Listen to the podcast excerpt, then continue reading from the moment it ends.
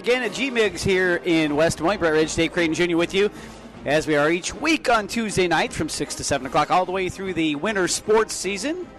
A few people out here on the patio with us. This, uh, Bruce was telling me earlier that there we go, Yeah. we got people.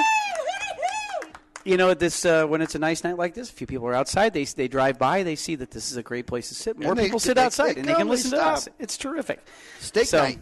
It is. This might be our last patio show based on the weather. We'll see how it goes. Right? I, I honestly, I don't look that far in the weather. I basically look at we could do heat lamps out here. will the sun come up tomorrow, Yeah, and I figure yes. So Yeah. then, all right, I'll deal with it then. Did somebody turn off a computer? What was that? I think that was in the station. Okay. Microphones down in the studio, please. anyway, Hawks this last weekend, of course, lost uh, to number four Michigan, twenty-seven to fourteen. By the way, I had 24-14 I was on. I was on par. I didn't expect it to go the way it went, but it came up close. Hawks this weekend, Saturday night, 6:40 on BTN against Illinois, in what turns out to be a huge game. Iowa now one one in the Big Ten West, one and one in the Big Ten, three and two overall, but a logjam up top the Big Ten West. When I say that, there is no top to the Big Ten West. Everybody's one and one, with the exception of Northwestern, who is No, excuse me. Uh, I'm sorry, Wisconsin. With Wisconsin, who is zero and two, and thus they fired their head coach, who was 62 and 18, I think. I've got a 730 winning percentage, and it's not good It's enough. It's not good enough. Something else was going on there, probably, but.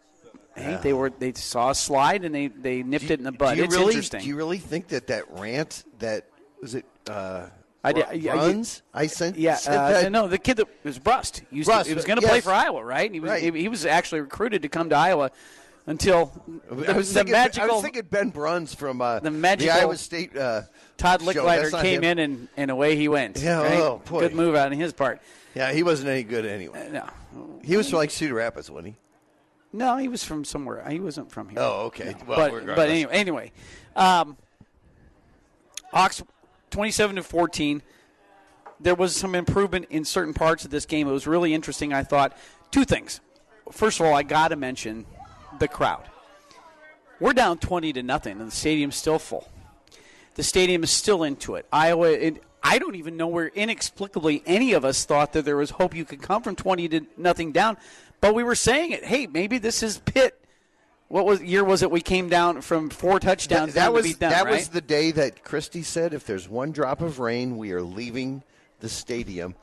And uh, Buzzy, who was with us, he and Don were with us, and, and he looked at his wife and goes, "This is getting fun. I think we're going to come Right. back and win." we, we came back and won that one. Well, you know, Andrew brought it up while we were sitting there, and I said it does have this weird sort of feeling like we could have done some other things earlier in the game to score some points when you know you had some overthrows you also had definitely you had some penalties that we'll talk about here in a little bit that caused derailment so it was partially michigan a lot of michigan and partially iowa shooting self in the foot partially the referees and all kinds of things That he said shooting. he said shooting. but the idea being that at that point in time, you're down 20 nothing, you still thought, well, there's. So you're telling me there's a chance, and there was a chance. When They cut it twenty to seven. You drive inside the five uh, yard line, So- it's still a chance. I'm sitting there. They were about at the 38 yard line. I think it ended, was that after Lachey or Laporta had shed three guys, knocked them to the Yes, ground, It was. It was after that play that I looked at Buzzy and I said, "Don't count us out of this just yet, because holy cow, what happens when?" And I said this: "What happens when we go in and score, and we get it first and ten at the twelve or something like that, or was it first and goal on the eight? We, no, were at no, the, we were at the 14. We we're had to get first to the and, first we and ten of the fourteen. We had to get to the four for the first down. In, in the first play, we get like five yards, and I'm like, "All right, that's good. Let's just keep doing what we're doing here. We've we've matriculated the ball down the field. Let, we were going with pace. We were we were we had up. I know where you're going with this. We were. We were going with pace. We, We were were- going. We were throwing the ball down the field. We were mixing it up, and then we got there and we stopped. Brian Ferentz took all 45 seconds we- or 40 seconds to make every play call. And what was it? Oh, Bruce, you got to help me. What game were we watching the other day where the football coach could not get the plays in, and it was a pro game, and they were looking at the shot clock, and all of a sudden they're sending it in with Little like Giants? 15 seconds to go, and I'm like, what is wrong with this guy? This is a professional coach, and all of a sudden we did the exact same thing. Hey, let's run the cross buck, and with everybody in the box in in line up just like we're going to run it. And this just in, there's only six minutes to go. The clock has been ticking. You're on a 10 minute drive that should be a hurry up offense drive. It should be a bit- pace, a right? little bit more hurry up, and for it- sure. right, and and he took all of his time to send in what he sent in a run, a zone run to the right, to the short side of the field, and then Two a one yard pass, a one yard pass on fourth and two, a pass the ball one yard on fourth and two. Everybody in. Aplington Parkersburger knows if you've got fourth and two, you got to throw the ball at least three. three yards. It's a Well, it's a rule. Here's Thou shalt not throw the ball short of the sticks on fourth down. You can't do that. Here's the thing about this. Good lord, why did we I- just throw after the first down? We it was on second and five. Why did we just throw three balls in the end zone? It should be noted that we have not been allowed to be on the air talking about this for the last two days, like everybody else has been talking Right. about this. So we realize we're rehashing this, but when I when I look at this, I don't understand. I always understand that this is Kirk's system and Brian gets to run it. What I don't understand is who made that call. Because if it's Brian, and it really is Brian that has made that made all four of those calls, those gutless calls where you didn't take a shot at the end zone. You never tried to throw the ball past the sticks. Never once. Never past the once end- into Ne- the end zone. No, never once tried. You try. It's so hard for us to score touchdowns. It would This seem. is. I am now on the fire him bandwagon. Brian Ferentz needs to go because I, Kirk obviously gives him at least some responsibility, right? Well, clearly. he had to be the one that made that call Honestly, within Kirk's system, right? I, I don't. Think, what in the I don't world think, was he thinking? I don't think Kirk. I would rather them run four quarterback sneaks. Uh, which is literally when they had it was third and one, right? We lost yardage on third down. yes. So it was third and one, and Andrew said we quarterback sneak twice here, which we didn't, right? Well, because we and- don't have. and, you also we do not have Tyler Linderbaum as our center right now. And, but and, you also recognize they're not going to do that again because we did that. I believe it was last year, and I think it was at Wisconsin where we quarterback sneaked twice behind Tyler Linderbaum and didn't get and it. it, it didn't work. And Yeah. so Brian's thrown the double quarterback. it also sneak. didn't work against Kentucky because they reached in and we fumbled the ball, right? Maybe that was So maybe, maybe, that, that, was yeah. a, eh. a secondary time where they did that. And so he has thrown the double quarterback sneak out with the bathwater, and now we have to rely on our 130th ranked offense to get two yards against a very good defense that's set up to, to absolutely stuff everything he can. That being said, that was that was the turning uh, the turning, a turning point. It- a it- turning It, point. was. There, there was a spot in the first half where Spencer went brain dead. He missed Lachey wide over on the seam route, which later he came back on. It was that the second series of the game. They're down that- seven to nothing. on that yeah, very on yep. that very same pattern and hit him. He missed uh, a six foot four Brody Brecht wide open on the left throwing it eight feet up. left yeah, left side. And while Brody's a, a fine athlete, Yeah, you know he's not going to catch a wide. He was open by six yards. Yep. He catches it auto first down, and then he overthrows a running back on fourth, third and ten, six yards over his head. He's lucky that one didn't get uh, picked off, bounced around, whatever. He only had four bad throws during the day, but all four of them were really Well, were- costly, right? They were at a Those, point in time, those right? three in a row, and then the one on Right, fourth on right, fourth and two. Now, I don't understand why you would, why you insist on on rolling him to his opposite side and Said- trying to have him throw across his body when he already has a tough time throwing it with the with his body, right? This just in his fundamentals aren't good enough to roll him left and have him throw the ball. No. His fundamentals are barely good enough to have him stand in the shotgun, take one step back and throw, Throw it, it. and or roll to the right and try and throw it. Which his propensity when he does that is to go high. All of his misses are high, with the one exception, the last pass to Laporta, which was low and low and inside. And Laporta was covered too, right? Despite the despite the penalty Yes. on Arland Bruce for holding. Yes, So that it, it wouldn't have been a first down, by the way. It would- You know, it would not have been a first down because Arland Bruce got penalized. It was there was a penalty for holding as well. But that having been said, the play didn't work either, right? How do you So- have a penalty for holding when the guy catches a one yard pass? We if he had caught if he had made a first down there, we would be lamenting how bad the call there was because Arland Bruce did not hold was nowhere. If you watch it, it's just it's, it's just literally an official waiting to make a call. Okay, we have we which have, I feel like we, which we I have feel like about a- four minutes to go, and so let's segue to penalties and explain to me okay. Yes. how the girl with the C, the woman with the C. what does that put her at? Yeah. Okay. I, I don't know. She's the center umpire. I think is Yes. what is what the C means on her back. Decides that Logan Jones is blocking a dude away from the play. There is no whistle. He doesn't know what's going on. He's engaged with this guy, and the play's downfield, and he and he pancakes him, and that's a penalty. we actually figured that what they were going to call was that the Michigan guy pulled him down on top of it because the way it looked, I glanced back over and saw the it, it almost looked like he pulled him down on top of him. By by her penalty, what our our linemen need to do is to recognize, oh, the play has already gone past us. Now I need to stop And I- playing. this and guy can run down and make a tackle, but I am not allowed to block him. Or maybe I should just gently get in his way. As bad point. as that one was, Oh, the they clip. overcame that. But the clip was really bad because the clip they actually overcame the clip. No, they overcame the hold. They overcame the hold before that, which was an iffy call. Watch that. That one's on DeYoung. We gained gained a first down. They put us back to first and twenty. We overcame that, got the first down. They go with the clipping call, which the clipping call was a cut block in front of the player. So there's two things. Number one, it's not an illegal block the way he did it. Number two, it's not clipping because clipping is from, from behind. And number three, it was our tackle inside the tackle box, moving toward the center when he did the reach. Yes. the reach To- block was what that's called, and it happens to be below the knees, yeah. within two yards of the line of scrimmage.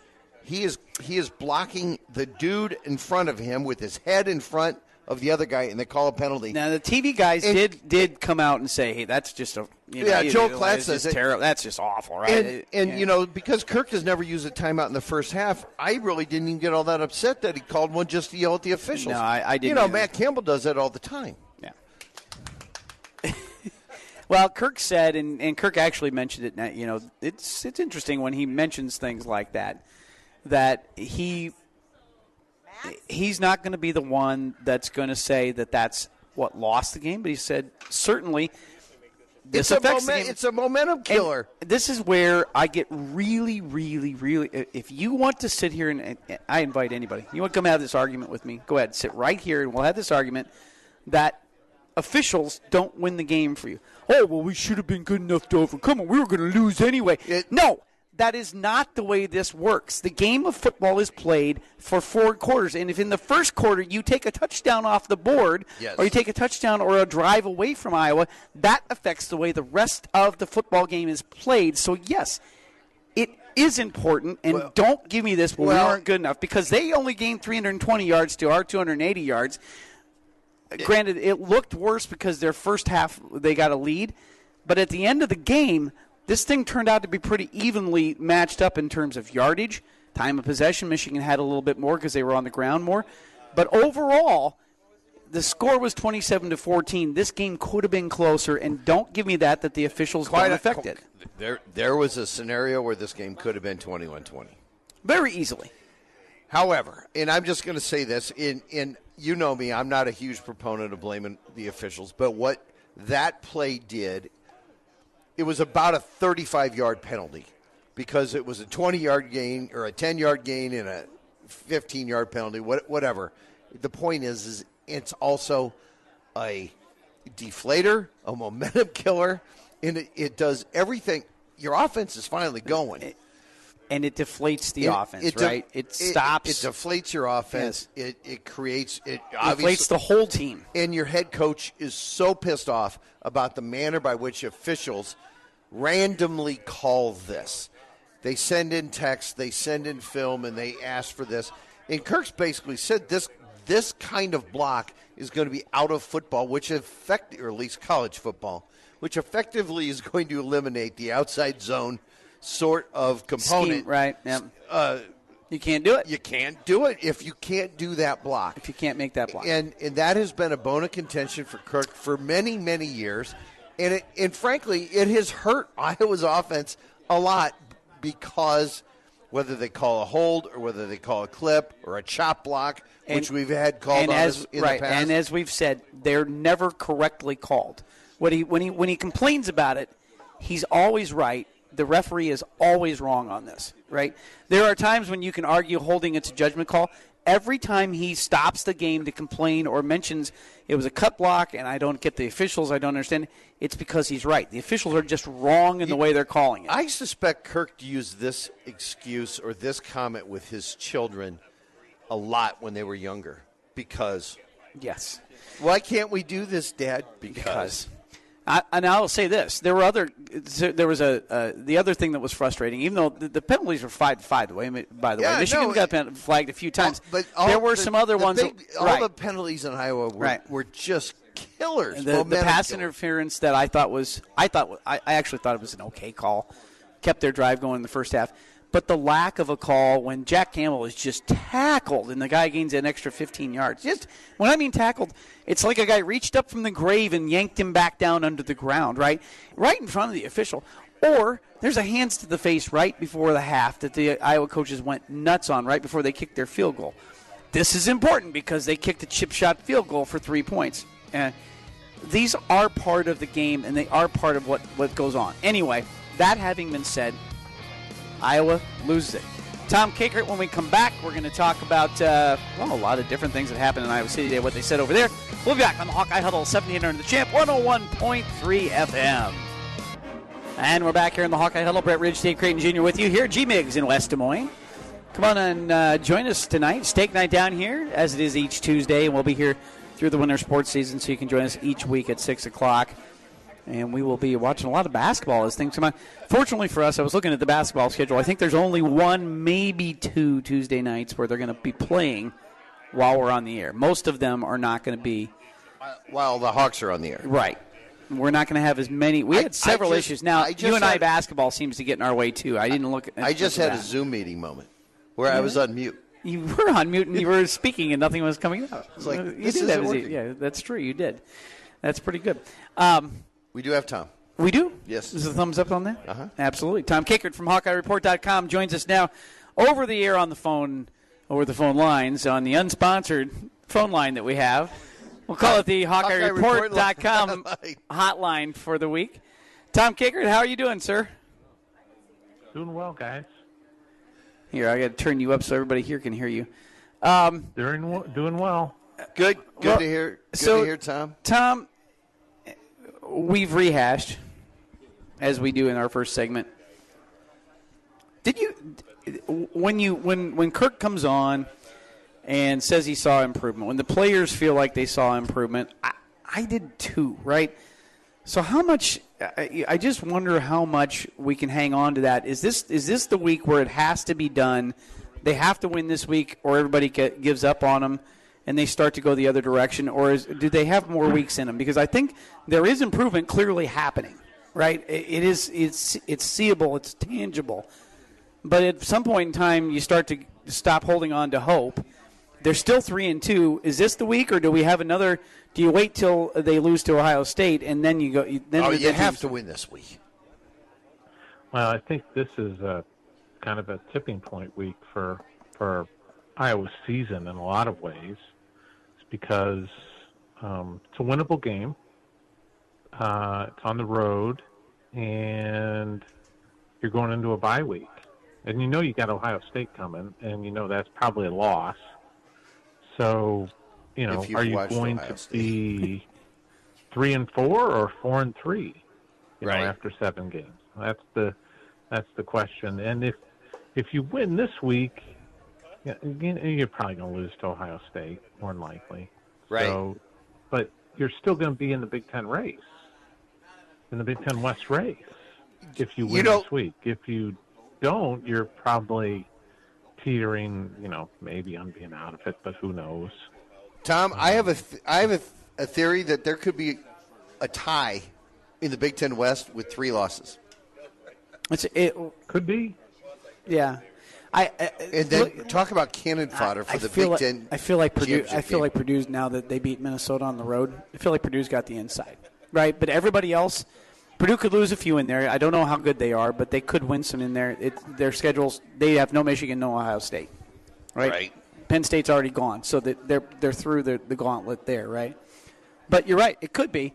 And Yeah, Illinois, Purdue Tom, has still- been an interesting team because as you Purdue's- sit back and look at Illinois, they, yeah, Purdue plays Maryland this week. Well, and you never know, And they're right? not. You- Fa- and- Maryland's favored to win this weekend. Right. Just well, so is Illinois. well, I know. Yeah, but the the Purdue line just freaked Right. me out a little bit. I, No, it me feels too. Like I- a trap, but yeah. No. They, that's an. It's an interesting. Interesting now that the uh, the betting line is, is become so prevalent and everybody talks about it. That when you when you look at the schedule, you now immediately look to the line to get some idea of what our friends in the desert, as Brent says, um, you know, think about this. And I, honestly, when I saw Iowa is a three and a half, four point underdog, I was I would I about fell out of my chair. And and to your point, Tom, when Maryland's what are they four over Purdue? three and a half. Yeah. Yes. three half. Wow. Same same deal. I'm like, good lord. I mean, there's a lot of respect for Maryland going on there. So, at any rate, I just think that's become extraordinarily prevalent. Let me ask you this, Tom. So we're so we're we're analyzing the inexplicable play calling at certain points of the At game. At the five minute mark in the there- fourth quarter. There, just- there's there's times in the game where I, I I liked Iowa's game plan for for the most part the other day. I thought at times they ran the same old stuff that was tired and there was nobody there was nothing going on and there were other times where they were actually running deep receivers to get guys open underneath. They were running some crossing routes. They were doing some things. And then he tucks it in there right at the end and doesn't try. Is is Brian actually? So I know it's Kirk's system, and I'm reading a lot of your um, commentary today with some of the guys on your website. I know it's Kirk's system, and you and I. Is Brian making that call? Is Brian making that call? Yeah, ultimately it's Brian's Brian's call. I, I just I'm kind of interested in uh, that that people are seeing all these great things because through three quarters of that game, it was still zero points. You know, halftime they were had eight first downs in the entire game, or a, after three quarters they had eight first downs, five in the first half. Um, well, Tom, 147 yards total offense. The first Yeah, three no. quarters. I'm just I get what you're saying. seemed, I, uh, I seemed a Yeah, little but bit you like knock out garbage you knock out you knock out a couple of horse bleep penalties, and suddenly you got 50 to 60 more yards. Yeah, almost twice as much yardage in the first 100%, half if they don't yeah. get those re- at least Yeah. one really bad, Well, if not two. two really bad penalties. and and Is it I, just is it just that the offense was so bad for the first couple weeks of the season that Uh, it's part of it. anything Yeah, looks like I- it's a heartbeat? You know. absolutely. I, I agree. You know, I came out of this coma one time and I opened my eyes and the doctor said, "Well, there's progress." And then all of a sudden I was moving my arms and legs, but still I was in a hospital bed. right. And that's kind of how the Iowa Right. offense is. But but I, I do think um, you complete a couple of longer passes, Tom. Th- Petras does not get sacked a bunch in the first half, even though he was missing some throws. He wasn't getting pressure when he got pressured. He moved out. Uh, things just it looked at least like they had a chance to move the football, and I think that gives people hope. And I do think people are impressed with Michigan's uh, defense, rightfully so, at this point in time. Now, wait till they see what they're going to see this week from Illinois. If you haven't been watching Illinois, they actually are really good defensively. This is a 10-7 game, dude. Well, they the other thing that Illinois does is they, I mean, you know, you get your attention when you see, and obviously a lot of lot going on in Wisconsin lately, but Right. um, they held Wisconsin to two yards rushing, and they basically run blitzed them all day and said, "Graham Mertz, go ahead, try and Right. beat us." And I, Well, and it, I that's think- got to be the exact same MO this week. game plan. Oh yeah, same game Yeah. plan. They're just going to blitz and blitz and blitz and and say, Spencer, you can beat us, just beat us, and that's going to be the challenge. Iowa could hit on some big plays and um, just on the, on some beater plays where they just. 'cause Illinois plays a lot of man on the outside. I talked Right. to Arland about that today. Arland Bruce about that today, and he's like, yeah, they play a lot of man and they a lot of play a lot of uh, uh, one high safety kind of look. So was one side's probably going to be open, um, more than likely if you can look something off. So, they, you know, uh, I think it's going to be interesting how Iowa approaches things schematically if they try and spread Illinois out to take them out of some of those looks. Uh, you know, they go with a lot of one back, one tight end, three wide looks to kind of spread them out and take them out of uh, stacking the box. We'll see what happens. Well, what if, what if they just, oh my good lord, went uh, four wide receivers and the running back out and went five wide, and and all of a sudden you had, you know, five on five out back, six on five in the middle, and let's see what we can do. Yeah, Chuck. Uh, you know, I talked to Chuck Long about that yesterday on our podcast, and I said, "What do you think about doing some like empty stuff?" And he he was never big on empty just because it He likes takes some of the protection away from the quarterback. Yeah, it's just so he wasn't. He's like, I I don't. You know, you can do some of it, but you can't do it all the time because it just kind of takes some things away.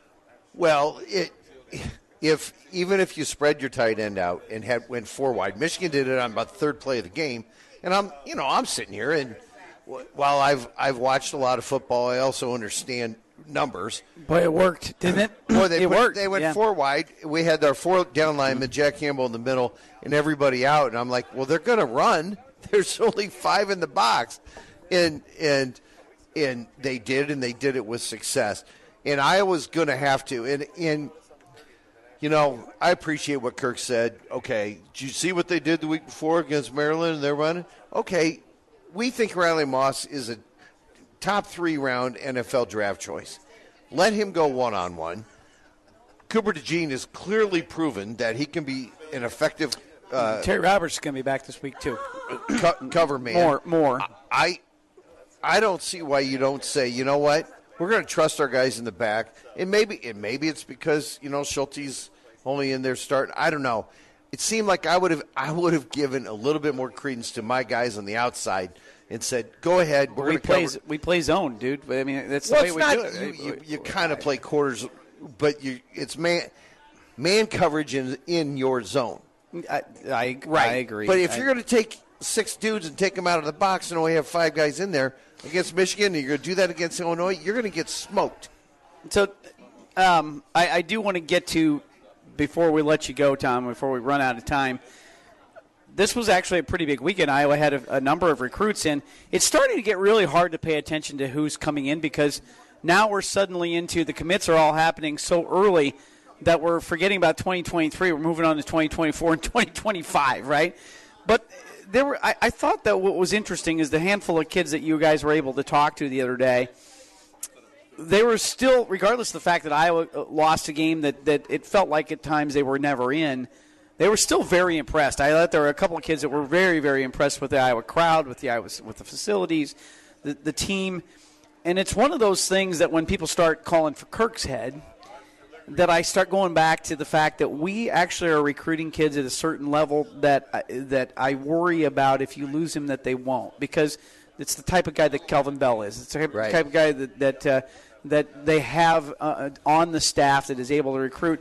There were some great things said, uh, Tom, that I, I loved uh, uh, by these recruits, and and it becomes consistent. You you follow this all the time. It becomes consistent. You can tell when they're really impressed, and there were a number that were impressed this week by the Iowa uh, by, by Iowa. Yeah, um, they were, and you know the, the that's the big thing that um, I think sometimes fans get lost in the frustration of of games, and you know, thankfully the booing was a little bit down this week, but uh, a lot of times they just you know they don't realize that there are kids in the stands who are who they're trying to get to come to the University of Iowa and play football at the University of Iowa and perhaps help improve the program at the University of Iowa. And they're hearing fans boo players and tell them to leave campus and you know, that they stink. And um, to me, if I were a recruit, that's not a place I want to go. You know, this wouldn't be interesting to me. It's it's it's it's terrific that actually to some extent the fans have figured out that booing is not going to get Spencer Petras pulled out of the game. So they kind of, they kind of. You're right. It was very the, the, the boos this week were about the officials. I really, uh, he, he got booed when he missed those two throws in the first half, back to back, horribly. That he knew he missed as well. By the way, other than that, I didn't really hear nearly as many, and I, I, I think what we were excited about. I sat there thinking, it's twenty to nothing. The stands are still full, and people are still here thinking Iowa. They're still into the game. Yeah. And who knows if they would have been able to punch that one in on the fourth Right. down play where, where Spencer Right. admitted Spencer admitted that he kind of bailed out on the throw, but uh, lost in the lost in the sauce of that too was that there was a flag on the play and they were going to Yeah, we talked- yeah, we talked about that. Okay, so it's you get a first down, and you get another chance at least. Right. Yeah, he could have at least got another chance, but it would have been you know Yeah. fourth and twelve. Fourth and whatever, twelve, but- so you so you throw one in the end zone, and maybe you get a pass interference. Maybe. Maybe, you actually make a catch and make a play. So, Tom, before we leave the recruiting thing, I, I actually had a chance to talk to the parents of, of a kid who plays on the same team as that Kendrick Raphael down in Naples. Explain to me when a kid decommits. Do they give a reason? Because it certainly didn't appear that he did, but from my conversation, I think I understand why he did.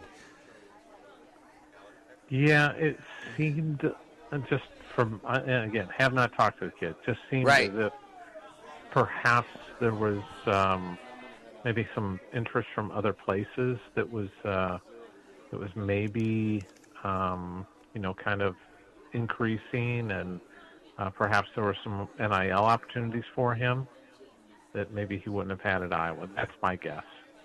See, I wonder. You say I know you talked to, somebody when you talked to somebody here. That's not what they told him, Tom. They they were talking. It was it was almost as if Iowa, They got But- the commitment, and then they quit talking to him. right, and it, almost as if there was something going on, so they moved on. Um, and I will say that's Yeah, I that was know that's obviously not- right, I right. that's I, I, not the case. it, it's it to me when I heard that because this is what somebody told you Right, directly, right? right. Who plays on the team with him? On Right. the other hand, kids make excuses all the time, Right. Right. And uh, Well, he's a South Florida kid. Clearly, and- right. there's a lot of Right. opportunities. There's down there. opportunities down there. And There's money was- involved. Yes. He's he's having a great year too, and there were other schools that were getting involved. yeah. Yeah. Fair enough. Yeah. Fair enough. It's still a good recruiting class as it is. I'm happy nobody else has bailed yet. The big one here in Southeast Polk, we're going to keep that kid involved because I, Iowa's got to have he some was, help at tackle. He was in Iowa City. He was in Iowa City again this Saturday, and I saw him. And uh, George Barnett, the offensive line coach, can't get over there quick enough to uh, give that kid a hug. Who's that? Proctor. Proctor. Yeah, right. Well, at this Yeah. point in time, Well, Connor I'm Colby does not look like like I'm he's the surprised he answer at right I'm tackle. surprised so. he didn't give him a uniform and say, "Dude, Here, go out there. whoever's in front of you, just hit him." You wear black and gold already, right? All right, Tom. Any thoughts this week? Uh, uh, um, this weekend, as far as uh, how we're gonna how we're gonna pull this one out? You know, I predicted a loss before the season because I thought this was going to be kind of a trappy spot for Iowa. Um, of course, I thought that it was going to be trappy because Iowa kind of Had won a won. night game against Right. uh, uh, against Michigan. So, um, yeah, yeah. No, you're gonna you're gonna stick with that. All right, that's fair enough.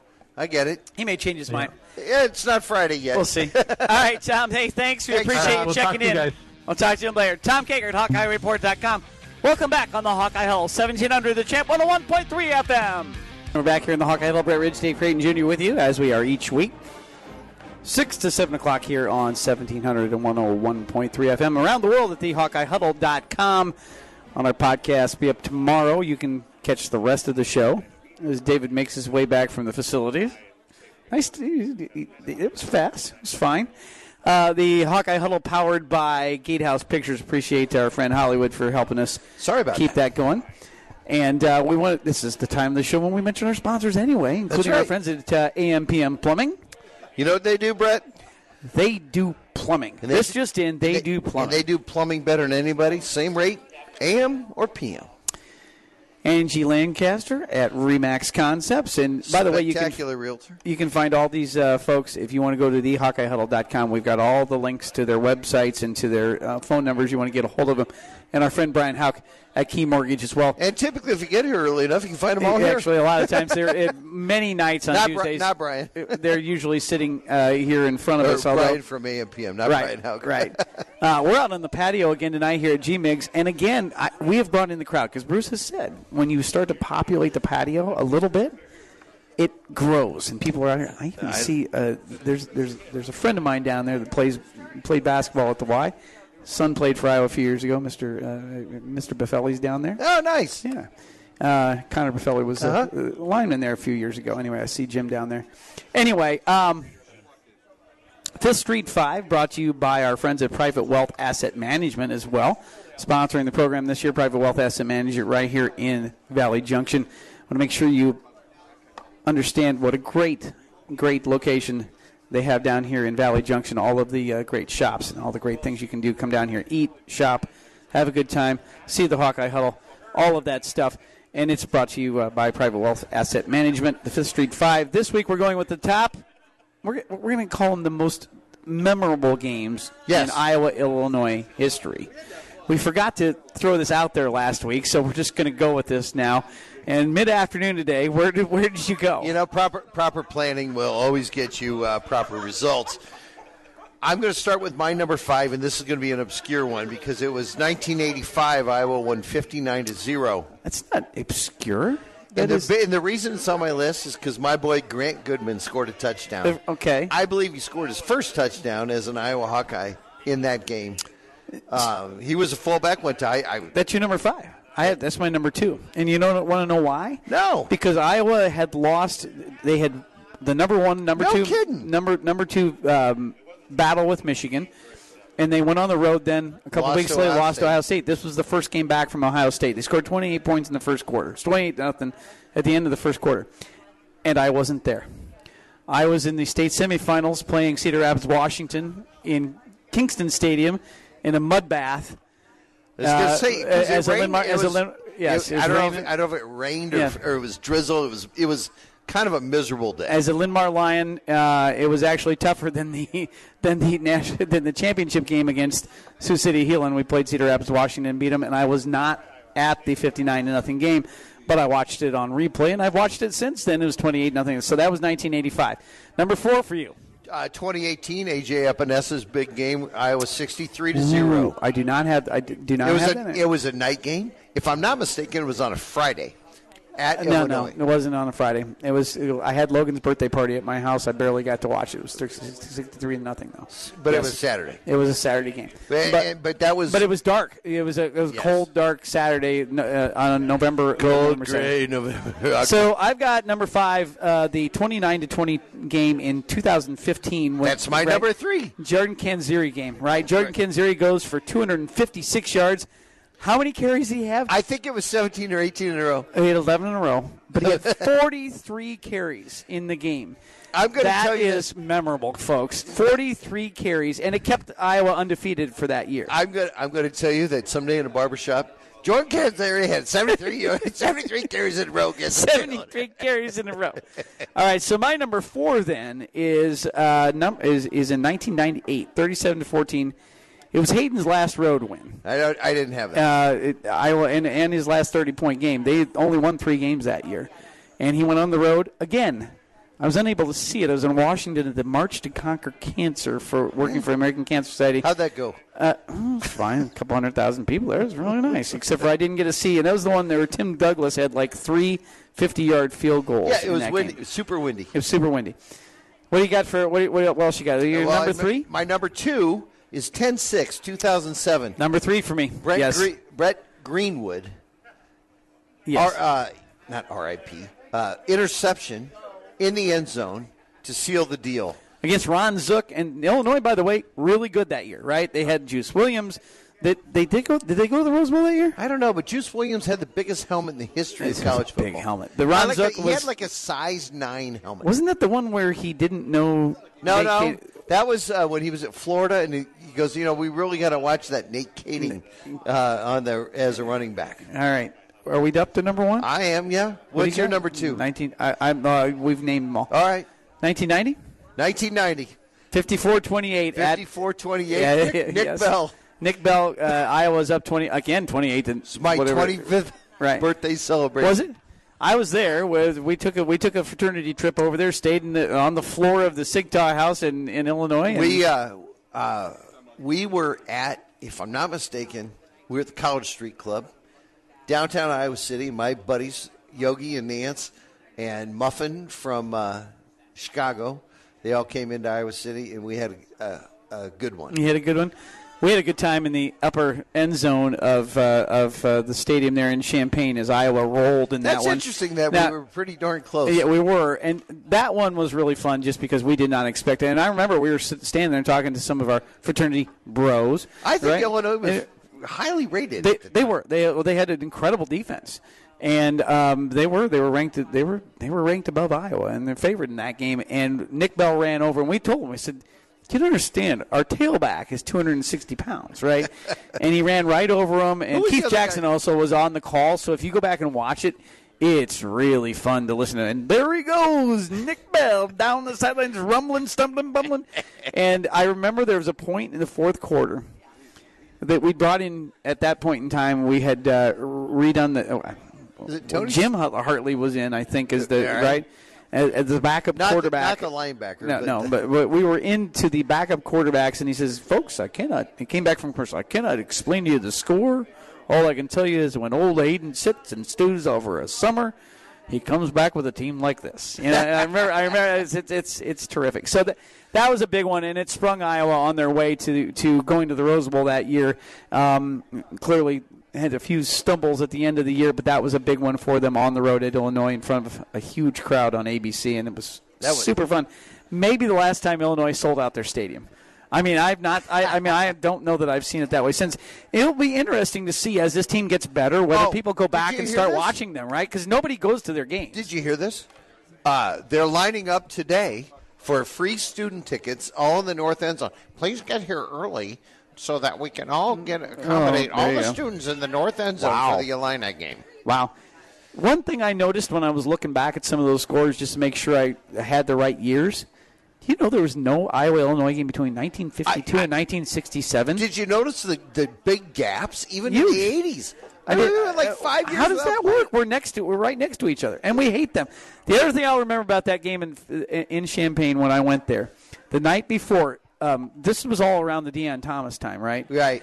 And there started a chanting contest of Iowa fans on one side of the, the street and Illinois fans on the other. We were chanting "Cheaters never win," and they were calling us farmers. There were cars being rocked back and forth, and then suddenly there were police dispersing the crowd. I remember that. It was pretty fun. All right, um, real quickly, the field hockey team. We always mention them because they're top ten ranked, right? They lost at number four Maryland the other day, two to one in overtime. Tough loss. Rats. Went to Rutgers, won one to nothing. They are now nine and two, three and one, ranked number four in the country. This week they are at number five Penn State, at number seventeen James Madison. Apparently, if you have a field hockey team, you're close to the top twenty-five. You're probably Anyway, right, rated. right. but either way, big one's coming up for them. Um, they're rolling down in the, towards the end like of the if you're a blonde girl in Florida, you're going to be rated. It's you know back when when when, I had the Class A USSSA team that was ranked number one in the country. Hey, you're kind of the king of the you know, whatever. Yeah, right. You're the short- you're the Yeah, tallest midget. Tallest midget, exactly. All right, this week the Hawks travel to Champaign on Saturday night. Here's the deal with Illinois. I I saw them early in the year against I don't remember who they played first. It was, it was a bad team, right? And- Wyoming. Wyoming. Their defense clearly stood out to me at the time. Then they go on the road to Indiana and inexplicably lose. I could not understand what was going on there. Since then, they have been really good. Dude, I'm going to tell you, I got fifty-five dollars that can't explain why they lost. they held Virginia to three points. Virginia's terrible, but they held They're them three not points. terrible. They're they're an adequate ACC team that's probably going to finish. They got beat by Duke like 35 to 3 the other day. Exactly. They're bad. so that was bad. So then they played Chattanooga. Chattanooga, top 10 FCS team like Iowa played in, in South Dakota they State, struggled. right? They played a close. No, they beat, they shut them out. But they took them a little while to get their, to get their points. They Yeah, ended I up beating them. in right. the first half they struggled. yeah, it was like 17 nothing at halftime. It wasn't wasn't no, it wasn't even that. They ended up winning like 31 or 30. right to nothing. But they shut them out, right? So their defense clearly pretty good. And then last week they Well, go yeah. do this with Wisconsin. So how does Wisconsin decide after six runs that they're done with their with their stud. If I got more time, you and I can talk about that. We've got two and a half minutes. All right. So, so uh, you're right. I, So the I don't. I three and a half. don't know. I We're don't changing know. this up. You're going first this week. I don't know. So Iowa has, or Illinois has the number one rushing defense in the country. They have the number one scoring defense in the country, even though Iowa has the number three scoring defense in the country. Illinois has the number one passing efficiency defense in the country. They also have the top, I'm sorry, they don't have the number one rushing defense. They have the number one rusher in the country. Chase Brown is the number one yard gainer in the country as a, as a, as a runner. They've got some statistical anomalies that you're like, hey, maybe Bret Bielema knows a little bit about what he's doing after turning this team around very quickly. Um, you're going first. I'm going first, and here's the thing: I, I as I came up to this game, I kept This thinking kind of analysis that renders us. as I came up to this game throughout the the year now, watching it, I kept thinking, I'm worried, I'm worried, I'm worried. I'm still worried. Of course, you're worried. I think we're winning this, Good. and I do think it's going to be. I think Iowa's. I think they're going to figure out some ways to slow down the rushing game.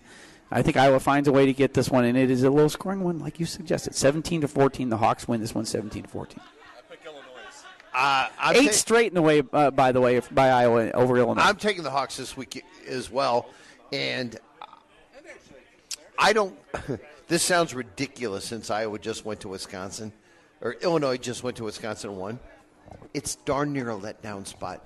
Bielema is. I agree. I, I, I, I agree. I agree. To do something to get that team excited, and clearly the free student tickets might do it. Maybe they'll have free ice cream. I don't know. I got I got Iowa obviously in a low scoring game, fourteen to ten.